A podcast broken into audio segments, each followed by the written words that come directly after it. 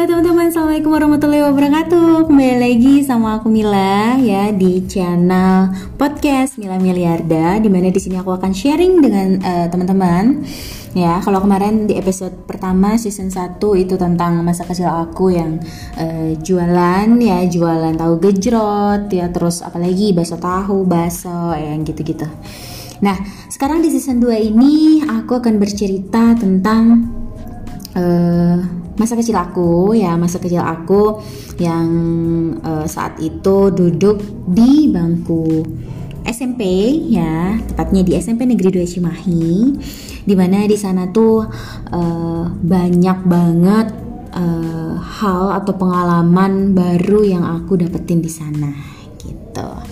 Nah, teman-teman ngomong-ngomong tentang uh, SMP ya. Jadi dulu aku itu pas SD itu pas-pasan banget ya masuk SMP 2 Cimahi itu. Hampir saja nggak masuk ya hampir saja nggak lolos. Kalau nggak lolos aku udah masuk swasta saat itu.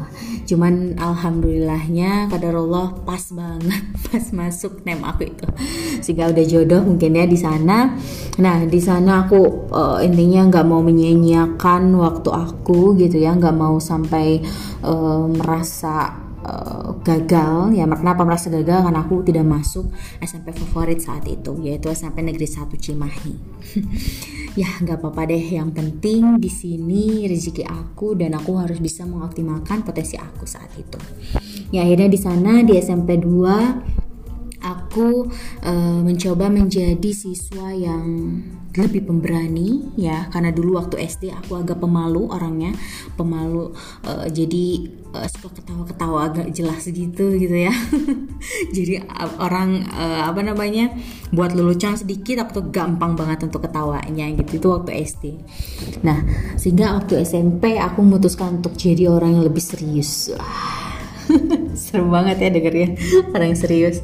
Ya kenapa? Karena uh, saat itu aku tuh mikirnya, aduh karena mungkin aku banyak ketawa gitu ya kurang serius sampai akhirnya aku nggak bisa masuk SMP favorit yang aku inginkan gitu kan nah sampai akhirnya di sini saat aku berada di uh, bangku uh, SMP ya di SMP 2 Cimahi aku benar-benar gak mau nyanyain itu ya.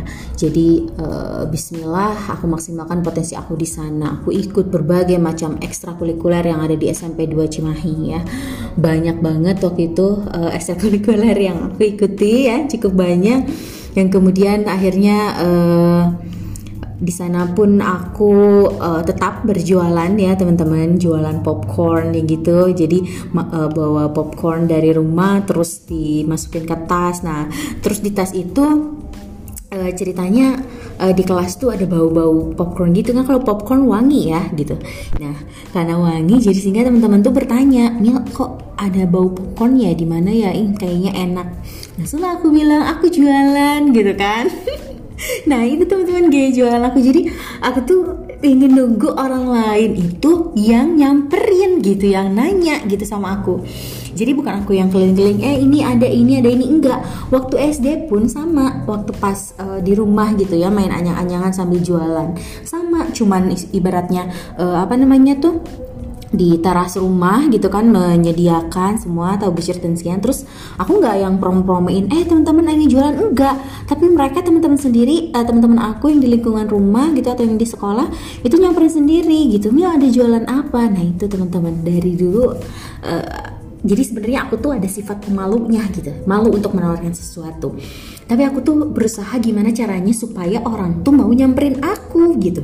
Nah mungkin dengan cara seperti itu gitu. Ya alhamdulillahnya uh, ya teman-teman udah kenal gitu sebagai Mila tukang jualan gitu. Jadi selain jualan popcorn aku pun jualan pulsa gitu ya. Di mana di sana tuh aku tuh uh, apa namanya jadi tukang tagih pulsa gitu ya. Dan aku tuh alhamdulillah diberikan keberanian gitu untuk nagih pulsa itu gitu. Nggak kayak teman-teman aku yang lainnya yang di mana jualan pulsa tapi yang banyak yang bangkrut ya. Nggak jualan pulsa lagi karena uh, susah dan malu untuk nagihnya. Tapi alhamdulillah aku dikasih potensi untuk jago nagih utang gitu ya. Masya Allah ya. Nanti tuh jualan pulsa tuh uh, awet banget teman-teman dari SMP sampai kuliah ya. Sampai kuliah alhamdulillah dari beli pulsa namanya Midusel ya. Midusel aku udah bisa maksudnya beli handphone sendiri gitu ya alhamdulillah kebutuhan-kebutuhan sendiri gitu dari situ. Karena ya itulah konsisten teman-teman kuncinya ternyata.